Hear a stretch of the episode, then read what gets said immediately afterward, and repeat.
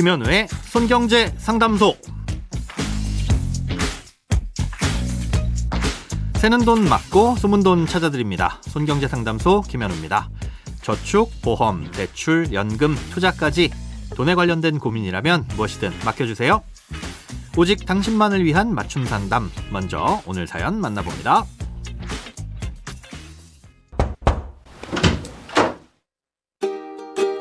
안녕하세요. 손경제 상담소를 챙겨 들은 지 벌써 1년이 다 되어 가네요. 저는 올해 초 IRP에 700만 원을 넣었고 내년 연말정산 때 16.5%인 115만 5천 원을 돌려받을 계획이었어요. 그런데 휴직을 하게 되어 올해는 근로소득세가 10만 원 정도입니다. 연말정산 때 IRP 납입 내역을 국세청에서 다운받아 제출하면 10만 원을 환급받을 텐데 그럼 혜택을 받지 않은 나머지 IRP 납입 금액은 어떻게 되는 건가요? 10만 원 돌려받자고 700만 원을 납입한 내역을 제출하면 700만 원 전체가 세액공제 혜택을 받은 금액이 되니까 나중에 연금 소득세를 내야 해서 오히려 손해는 아닐까 걱정됩니다. 어떻게 하면 좋을지 꼭 알려주세요. 네, 벌써 1년이 다 돼가나요? 어, 1년 동안 꾸준히 함께 해주셔서 감사드립니다. 예, 얼마 전에도 비슷한 내용의 상담을 해드린 적이 있었는데요. 오늘은 약간의 심화 응용편이라고 할 수 있습니다. 예, 연말정산 때 세액공제를 받을 수 있는 상품은 연금저축과 IRP 이렇게 두 가지죠. 아, 둘다 공통적으로 세액공제를 받지 않은 부분에 대해선 원금은 비과세, 이 수익 부분에 대해서만 16.5%를 과세합니다. 아, 이건 연금으로 받든 연금이 아닌 형태로 받든 마찬가지고요. 아, 그런데 사연자님의 경우 올해 휴직을 하게 돼서 1년 동안 내신 근로소득세가 10만 원 정도라고 하셨는데요.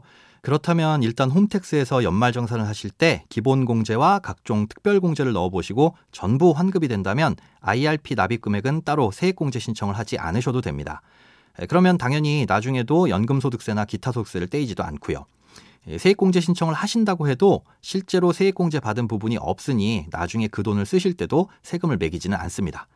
그리고 만약 다른 공제들로는 부족해서 IRP에 납입하신 700만 원 중 일부만 세액공제를 받게 된다면 나머지 부분에 대해서도 세금이 부과되지는 않습니다. 그러니 걱정은 안 하셔도 되겠죠. 그런데 문제는 어, 이렇게 납입한 돈을 그럼 언제 쓸 수 있느냐입니다. IRP와 연금저축 중에서 연금저축은 세액공제 혜택을 받지 않은 부분은 언제든지 아무런 손해 없이 인출할 수 있다고 예전 방송에서 말씀드렸었습니다. 반면 IRP는 중간에 부분 인출이 안 된다고만 전해드렸었고요.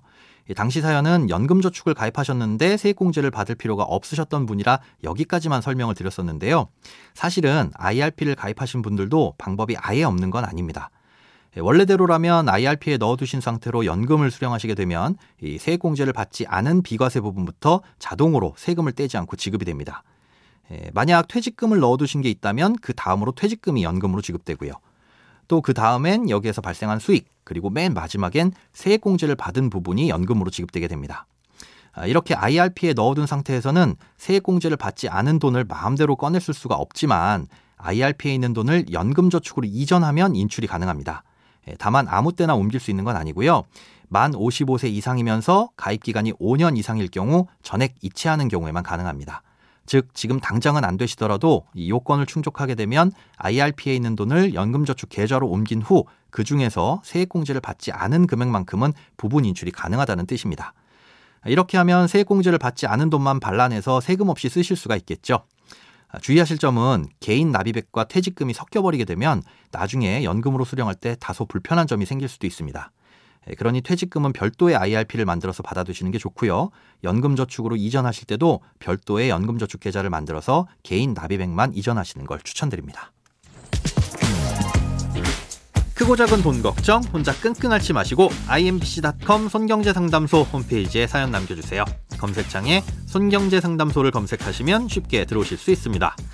여러분의 통장이 활짝 오는 그날까지 1대1 맞춤 상담은 계속됩니다. 돈 모으는 습관 손경제 상담소 내일도 새는 돈 맞고 숨은 돈 찾아드릴게요.